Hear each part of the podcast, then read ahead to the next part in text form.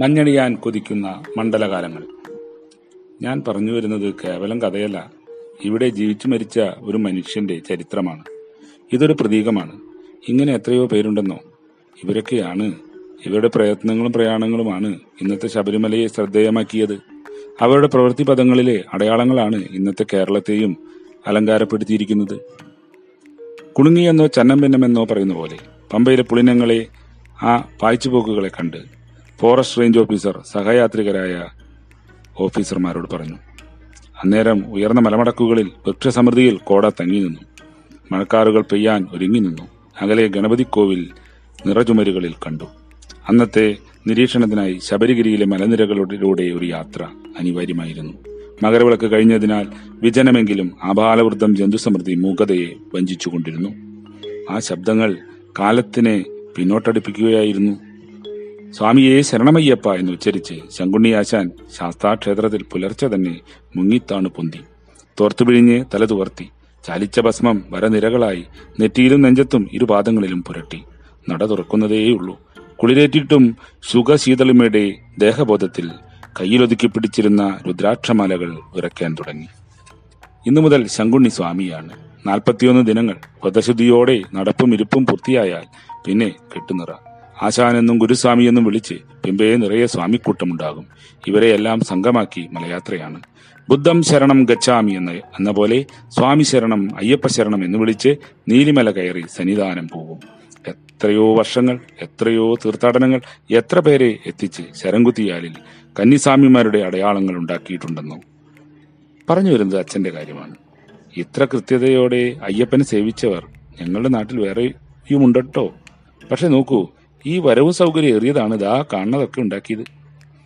പൊട്ടിപ്പൊളിഞ്ഞ concrete കെട്ടിടങ്ങൾ ഇടിഞ്ഞു വീഴുന്ന മൺചെരിവുകൾ കുറ്റിയായ മരക്കടകൾ മഴയൊലിപ്പിച്ച മെറ്റലടർന്ന റോഡുകൾ ചിരിക്കുന്ന പോലെ സൂര്യൻ ജ്വലിച്ചു നിന്നു. ശങ്കുണ്ണിയാച്ചാൻ എന്ന ഭക്തൻ ശബരിമലയിൽ ശാസ്താവിൽ കണ്ടതും ശ്രീനാരായണ ഗുരുവിൽ കണ്ടതും ഒന്നായിരുന്നു. ഭേദചിന്തകളില്ലാത്ത മനുഷ്യ ദർശനം ശബരിമല തീർത്ഥാടനത്തിൽ അമൂർത്തമായെങ്കിൽ ഗുരുവിന്റെ തത്വങ്ങളിൽ അത് മൂർത്തമായി അനുഭവപ്പെട്ടു. ഈ പുരോഗമന ചിന്തയാകാം മക്കളുടെ വിദ്യാഭ്യാസ നേട്ടത്തിന് അദ്ദേഹത്തിനെ ആഗ്രഹിപ്പിച്ചത്. അത് സാഫല്യം കണ്ടുവല്ലോ. ഫേസ്ബുക്കിൽ അഭിപ്രായം പറഞ്ഞാണ് പ്രൊഫസർ ആശാദേവി പ്രസ്ഥാനത്തിൽ എത്തിച്ചേർന്നത്. മനുഷ്യ ശരീരത്തിൽ ഒരു അവസ്ഥയെ വെച്ച് ലിംഗബോധം വെച്ച് മാറ്റി നിർത്തും അവസാനിപ്പിക്കണം. ഈ വിവരണത്തോട് സഹകരിച്ചവർ ടീച്ചർ ഒരു പ്രസ്ഥാനമാക്കി മാറ്റുകയായിരുന്നു. ക്ഷേത്രപ്രവേശനത്തിൽ നവോത്ഥാന ചിന്ത വേണമെന്ന് ഒരു കൂട്ടർ പറഞ്ഞു കൂടെ നിന്നെങ്കിലും മറുഭാഗം ചീത്ത വാക്കുകളിൽ അഭിഷേകം ചെയ്തു. പിന്നെ പിന്നെ കത്തിക്കയറി കാര്യങ്ങൾ ഒടുവിൽ കേസായി കോടതിയായി. എന്തൊക്കെ അരങ്ങേറി. കാര്യങ്ങൾ പലയിടത്തും എത്തിയോ?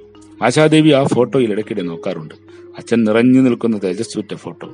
സമൂഹത്തിന്റെ നേതൃത്വം ഏറ്റുവാങ്ങിയ അച്ഛൻ ശങ്കുണ്ണിയാശാൻ പഠിപ്പിച്ച ദൈവദശകത്തിലെ വരികൾ പ്രൊഫസർ ആശാദേവി മറക്കാതെ ഓർത്തെടുക്കാറുണ്ട്.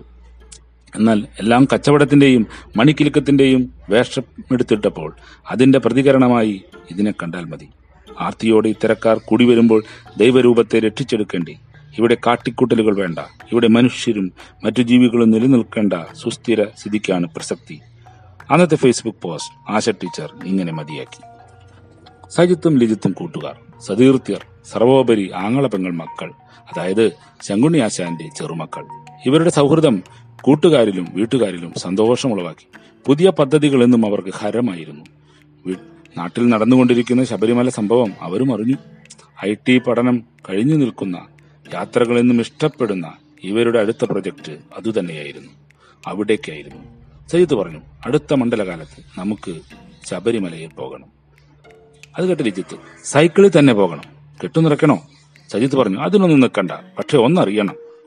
ഈ വനമേഖല ഇത്രകാലം കഴിഞ്ഞിട്ടും മനുഷ്യരെ കൊതിപ്പിക്കുന്നത് എന്താണ്?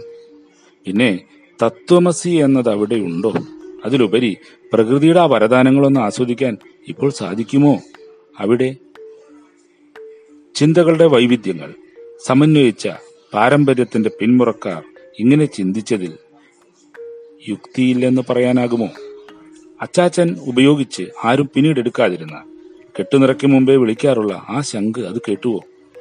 കവി കുഞ്ഞിരാമൻ നായരുടെ എഴുത്തിൽ ജയചന്ദ്രൻ പാടിപ്പുകഴ്ത്തിയ ആ പാട്ടിൽ നിന്നായിരുന്നു അവർ പരിപാടികൾക്ക് പിന്നീട് ആസൂത്രണം തുടങ്ങിവെച്ചത്.